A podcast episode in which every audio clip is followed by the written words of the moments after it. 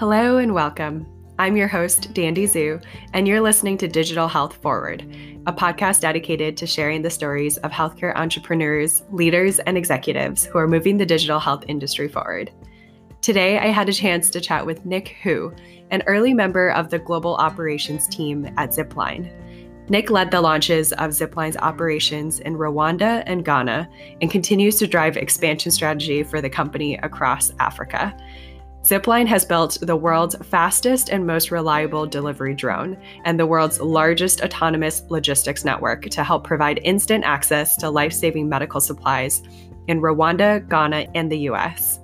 Founded in 2014, Zipline is now a Series D company, most recently valued at $1.2 billion, and featured on CNBC's Disruptor 50 and slated by Fast Company as one of the most innovative companies of 2020.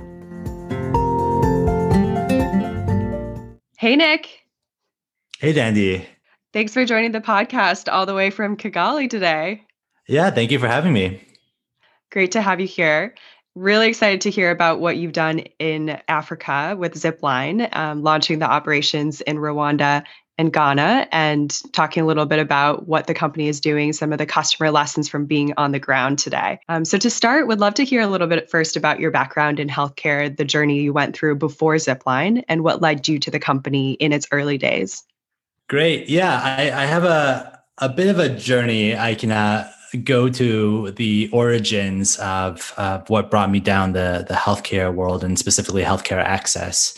So, the big overarching theme throughout my career is I've always been very interested in health access. Um, and I know health access is a very broad term. For me, that covers everything from understanding patient journeys, looking at the different aspects of delivering healthcare, everything from supply chains to the tools that healthcare practitioners use, everything to behavioral psychology. So, throughout my career, I've been really exploring all these different aspects of what goes into providing really great quality health access. So, my story kind of started through some pretty traumatic moments earlier in my life where I had the experience where I would I, I saw someone while I was walking through an airport have a seizure. And now looking back and having understood a bit, it was a pretty normal seizure. They didn't hit their head or anything, but at the time it was quite terrifying. And the feeling of helplessness really bothered me a lot. Basically, no one else around knew what to do. I didn't know what to do. And I just felt helpless. Five ten minutes later, uh, paramedics came, put the person uh, in a recovery position, and that person sat up, had some water, and they were generally good to go. Nonetheless, I still felt, ter- felt terrible after that, mainly because I wanted to know how I could help. And so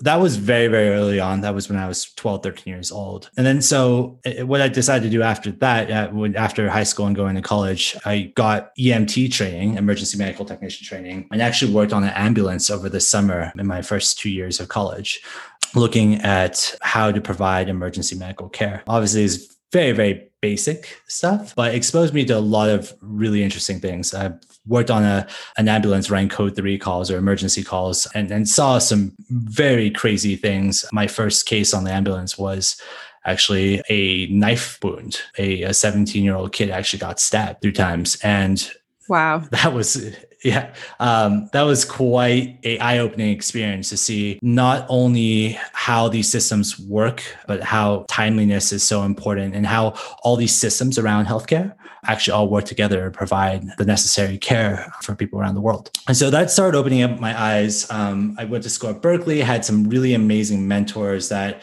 helped me start looking at emergency care on a broader level. Introduced me to some mentors in Tanzania. They're an NGO in Shirati called Reach. And there I started on a journey to understand similar issues I, I looked at in, in terms of who was susceptible to um, a lot of these emergency cases um, or needing emergency care and what systems were available to support them.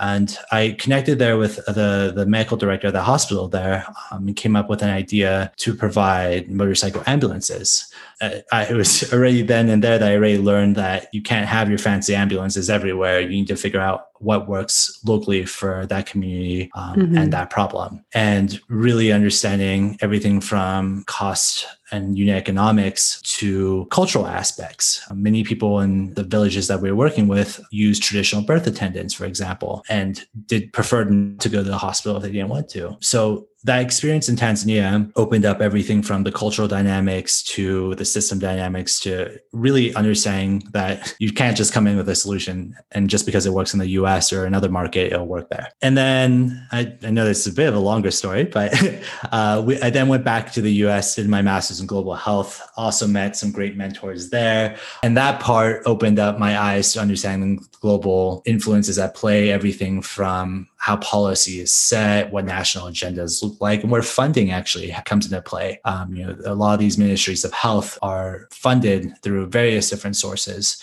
um, and really understanding those dynamics and those forces is important to really implementing anything uh, sustainably and over a long period of time. So from there, I you know I ended up in in San Francisco because it, was the master's was at UCSF and, and and did a bit of a foray into telemedicine in the tech world. I had a company called First Derm uh, where we took a app that allowed you to take a picture of your skin and get connected with a dermatologist all from the convenience of the app. And that was a, a great experience that really allowed me to understand the concept of scale and, and, and what tools were available to provide access to healthcare worldwide at your fingertips. And I'll be happy to talk more about that um, later as well. There's that one also came with a lot of really great lessons. But after two and a half years at First Derm, um, I came across this opportunity with Zipline. I actually got introduced through UCSF by some colleagues at UCSF. Mm, I drove down to a cow farm down in the Half Moon Bay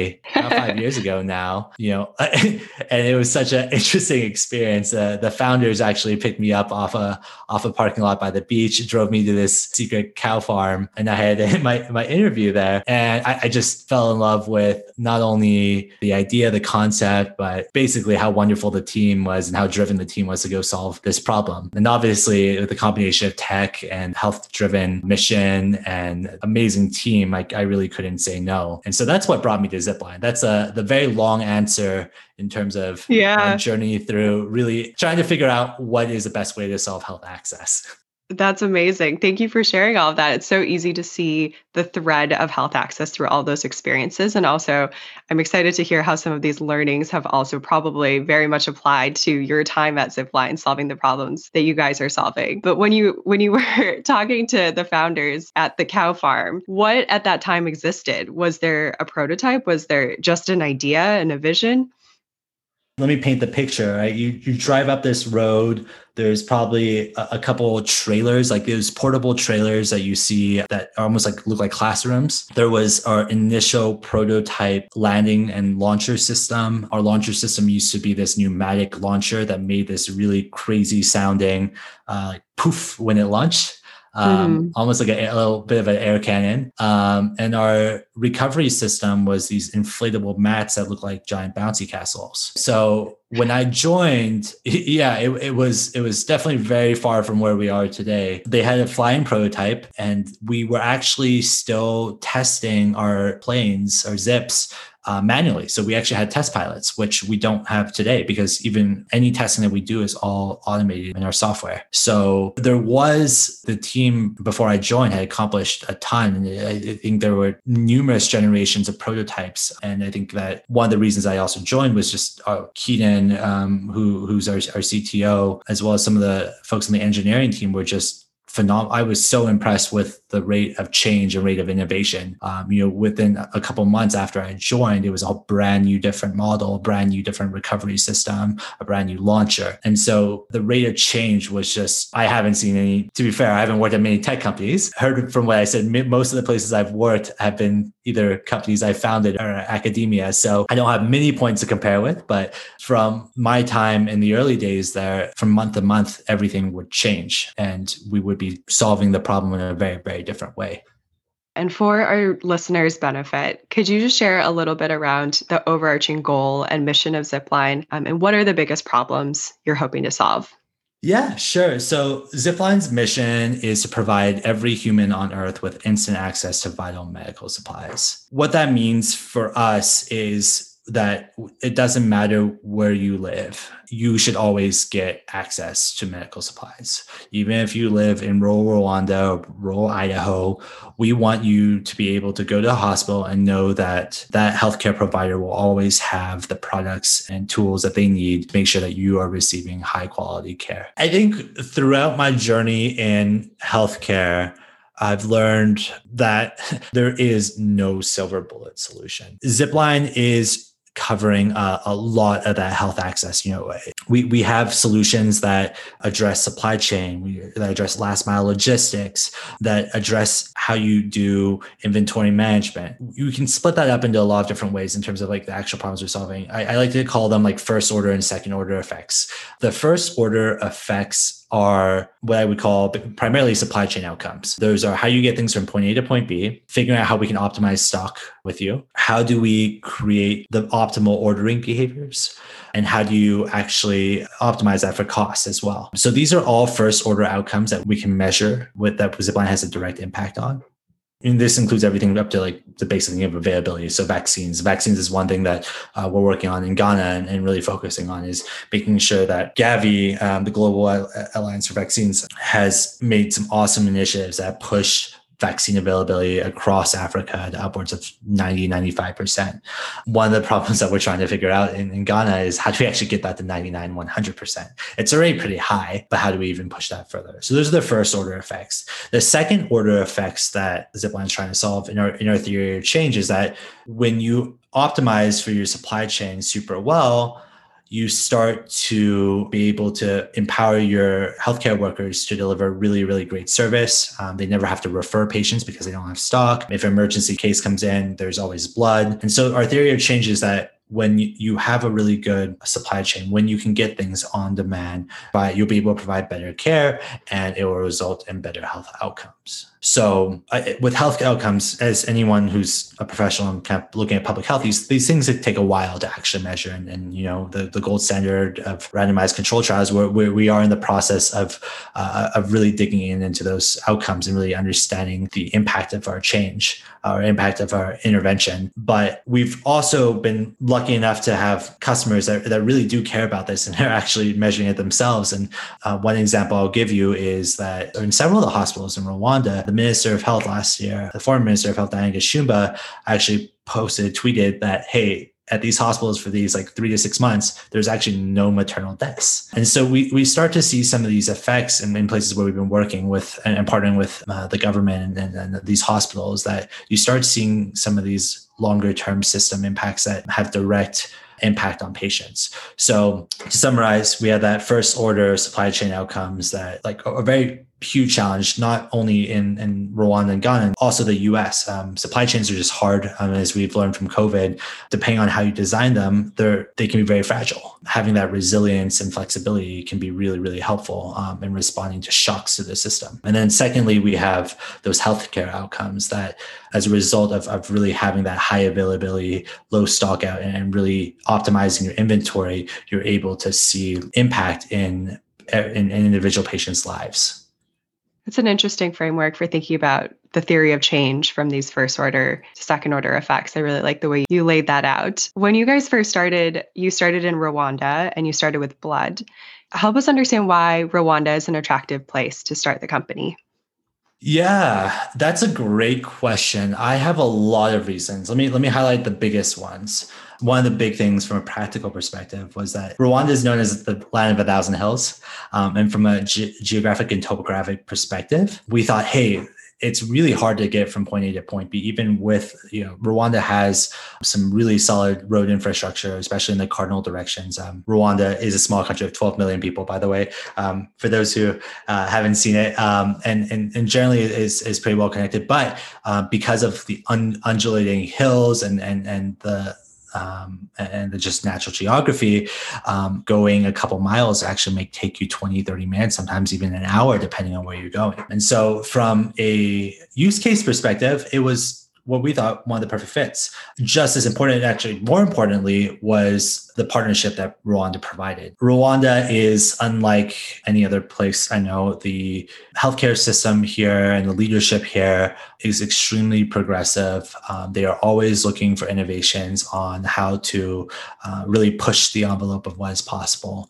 Um, and and and challenge you know um, a lot of the connotations and stereotypes that may exist. Um, they really um, have invested heavily um, in everything from a, a, really strong community health worker framework to providing really strong primary care. I mean, recently they signed a deal with Babyl, for example, to do telemedicine. And so Rwanda is generally very progressive and a pioneer in, in bringing new technology and, and looking to bolster up these core institutions uh, within the country. So under um, the leadership of His Excellency, uh, Paul Kagame, um, we were able to have really strong support from not only the Office of the President, but the Ministry of Health here to really bring this project to fruition in, a, a, very, very quickly. It's a very short amount of time compared to a lot of the other projects, as, mentioned, I, you know, working in Tanzania. I, I think that when it comes to healthcare, there are a lot of staples and what people know works.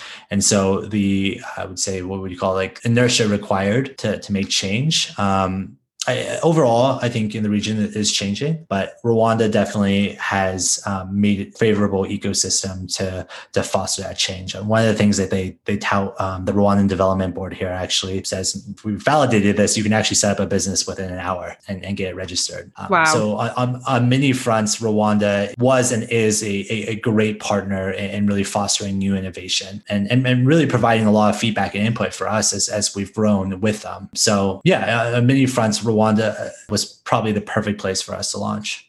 I'm sure it made a huge difference that they welcomed so much innovation and also that they spend, I think it's 7.5% or so of their GDP on healthcare. So this is clearly a priority for them. In terms of other relationships and stakeholders and partnerships that you had to work with within Rwanda.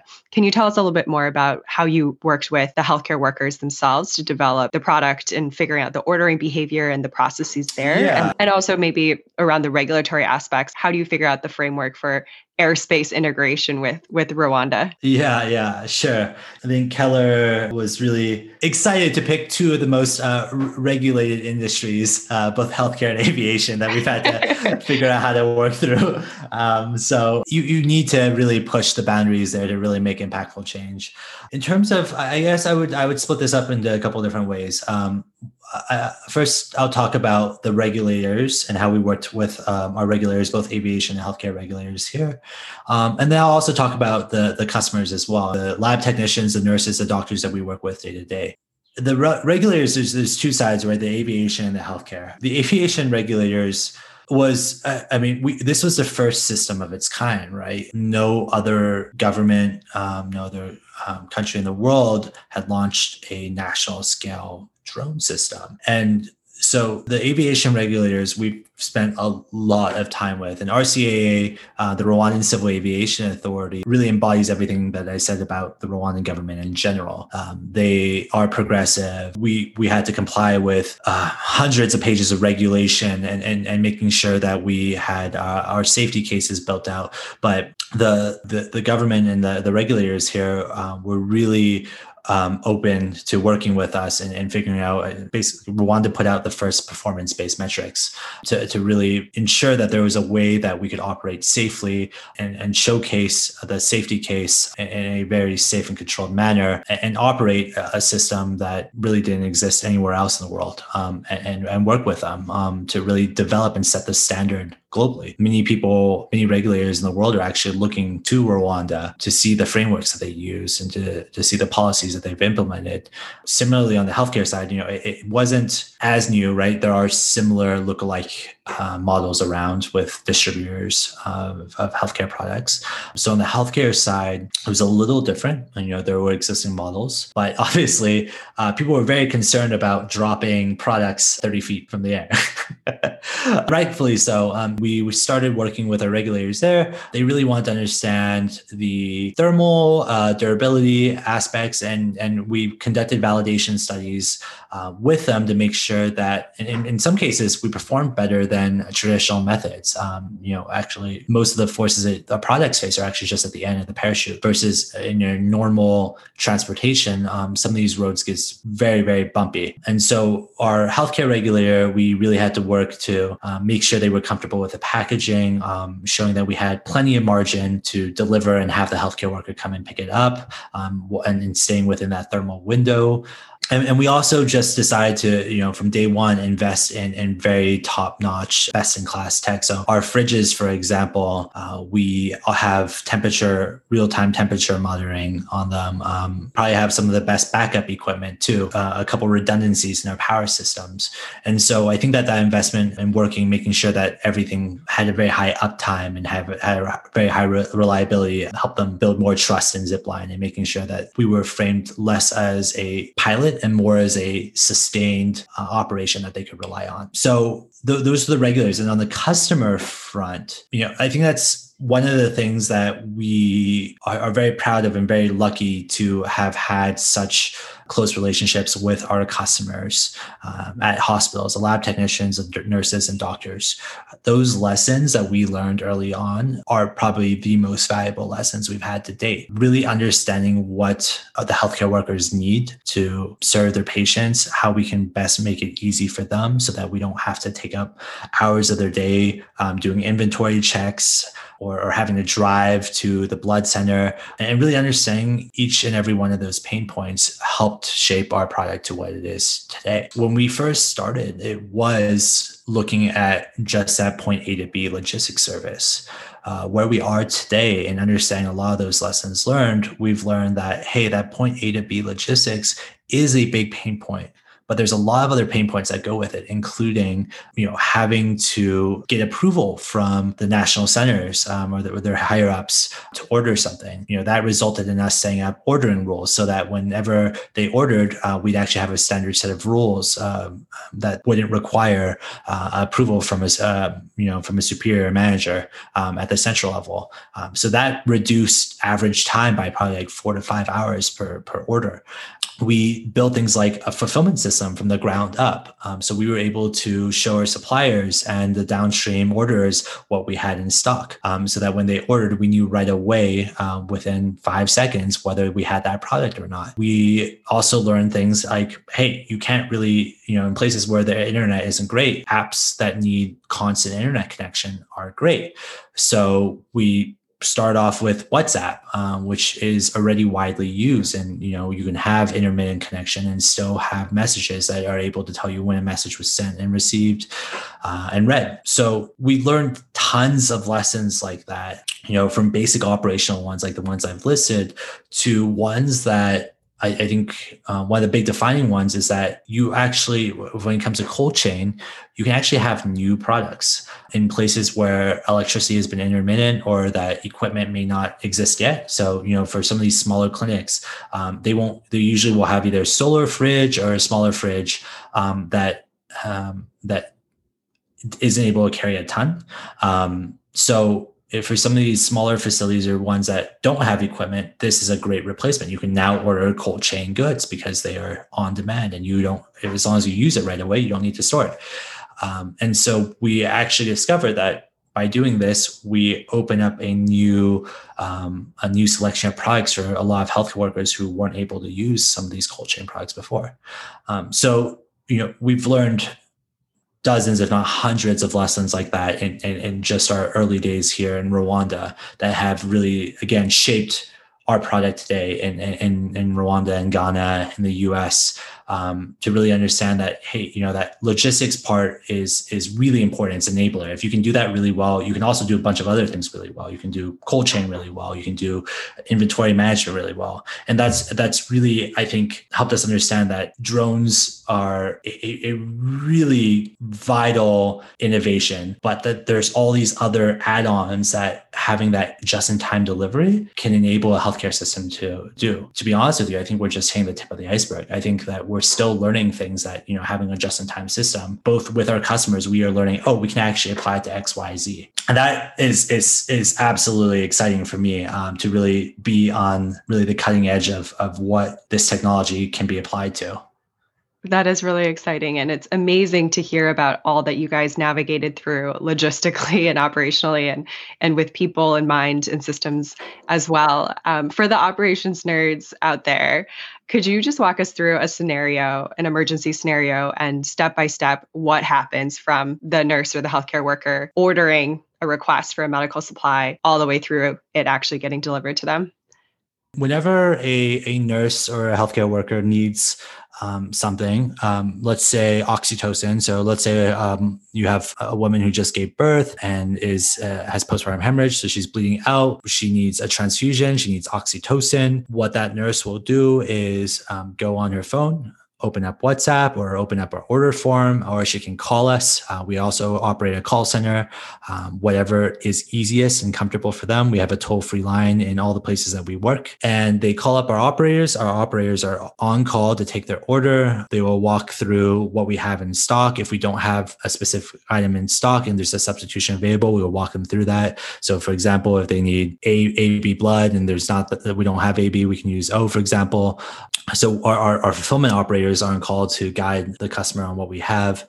We confirm the order, and that takes a couple minutes um, at our distribution center. Our, our operators are, are taking these calls, are, are working with the teams that are ready to pick and pack. Once the order is actually confirmed, it takes between five to seven minutes to get the order put in the package put in the packaging, um, and get it out the window to our flight operations team. So that pick pack process, just to describe a little bit more, we have both ambient goods, cold chain goods, um, both refrigerated two to eight, as well as frozen goods. Um, we will use appropriate thermal masses or ice packs, um, depending on um, the thermal transportation window. We put dunnage in. We have air inserts that provide cushioning. Um, this package is about the size of a cake box one point it stores up to 1.75 kgs of, of goods. So they pack that up pretty quickly confirm on our fulfillment system. Throughout this entire process our our customers are getting updates on either whatsapp or the order form. Once it's out the window our flight operations team will take that package they'll load it up into the body of the zip. That body will get carried to our launcher. On the launcher we'll put down three more parts. We'll put the battery the wing and the nose cone on it. They'll do the pre-flight checks. We we go through our air traffic control checks, make sure that we have approval um, that we're, we're, good to fly, um, and then that zip is then launched, flies autonomously to the destination. Uh, when it's five minutes away, the order gets a notification that your your pack will be arriving soon. Uh, please be ready. And then we drop that uh, the package with the parachute. It lands at the health facility. Uh, we notify the healthcare worker. They come out, they grab it, and into the patient it goes. Um, the blood gets transfused uh, right away. We get the oxytocin, and that patient now has the proper treatment protocol or regime that they need. And this all happens in under an hour. That's amazing. Thank you for going into that level of detail. It's it really gives us the full appreciation for how it all comes together. Um, taking a step back, now now that you've been in Rwanda, you expand into Ghana and are thinking about mm-hmm. further expansion into Africa. I guess what are some of the learnings from the early days that you hope to take away and also just advice to give others who are looking into delivering and changing healthcare in Africa? Yeah, that's a that's a great question, and I think I'll caveat this with I definitely see my journey in, in really understanding healthcare access to to really just be starting. I think it's you know I, I by no means consider myself an expert, even though I, I've been lucky enough to have a ton of different experiences across the world, across different sectors of of healthcare but you know i think one of the things that i've always been lucky enough to do and i've always appreciated is that when you're interested in a problem being able to go see it in person being able to find mentors that are able to help you think through um, the frameworks and, and how to actually address a problem in a holistic way um, and, and look through it in multiple lenses. And so i think being there in person in tanzania working with a medical director having uh, really great professors at berkeley um, you know working with a awesome engineering team at Zipline um, and really understanding how they solve through customer problems and, and really seeing it and, and, testing it and understanding what works and what doesn't work. Being there, you you can't beat it. Um, and experiencing for yourself and really understanding all those different lenses. And as over my career, I've been able to adapt new, you know, additional lenses to the same problem and look at it from multiple perspectives has been it's been invaluable. And so, yeah, I, I'd encourage folks um, that if you can, obviously go and, and see the problems for yourselves and, and, and test in the field and, and really understand the problem. And I think you'll learn more than you expect to learn. I know I have. Thanks for that. And fast forwarding to modern day zipline. Mm-hmm. Um, you guys have done a lot in terms of COVID response support in Ghana, as you mentioned. Um, recently, there was an announcement around the Walmart partnership to expand into the US with health and wellness products. Um, can you tell us a little bit about those new developments and any other details you can about what the Zipline mission is and strategy is moving forward? Yeah, so our, our mission has remained the same and, and, and, still will will continue as especially as we head into these new times. Um, I think you know with COVID, we've we've really been able to identify new ways that we can support healthcare systems, which has been very very exciting. So in, in Ghana, for example, there are a couple really great initiatives that our team there um, spearheaded. Uh, we had one COVID sample. so they had um, I think one primary. Well, there were several COVID testing labs throughout the country for GH1 in Omenako, Ghana, which is about an hour and a half, two hours north of Accra, the capital city. So in Accra, they had the, the national testing centers. We had a distribution center there. And although our plane doesn't, our zip doesn't pick up samples. We provided a, a, a, really effective aggregation system at our site, which we then shipped over to Noguchi Hospital in Accra. So just to kind of visualize this a little bit more, instead of hospitals sending a driver and a lab technician with the sample that need to be kept in, um, in, in, certain temperature restrictions. In some cases, this is a four hour, five hour drive, upwards of 100 plus miles.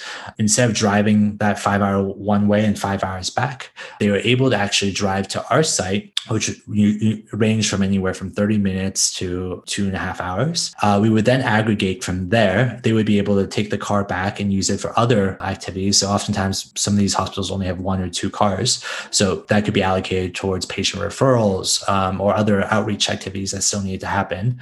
And, and they would be able to just drop it off. We would aggregate, we would send it off to Noguchi. Um, and of course, we everything was digitized from there. All the labels were linked digitally to um, certain patient files. So Noguchi would then transmit those results back to the hospitals and then to the subsequent patients. And so by doing that, we I forget the exact number, but we had thousands of samples that we transported. I think resulting in like a three to four x efficiency gain um, and saving. Uh, the main thing was just making sure that the resources weren't always occupied, that they could use cars for other things. So on, on that same vein, one thing that we did was because the country had been locked down, because healthcare workers were in high demand, a lot of um, other services were affected. One of them being vaccines.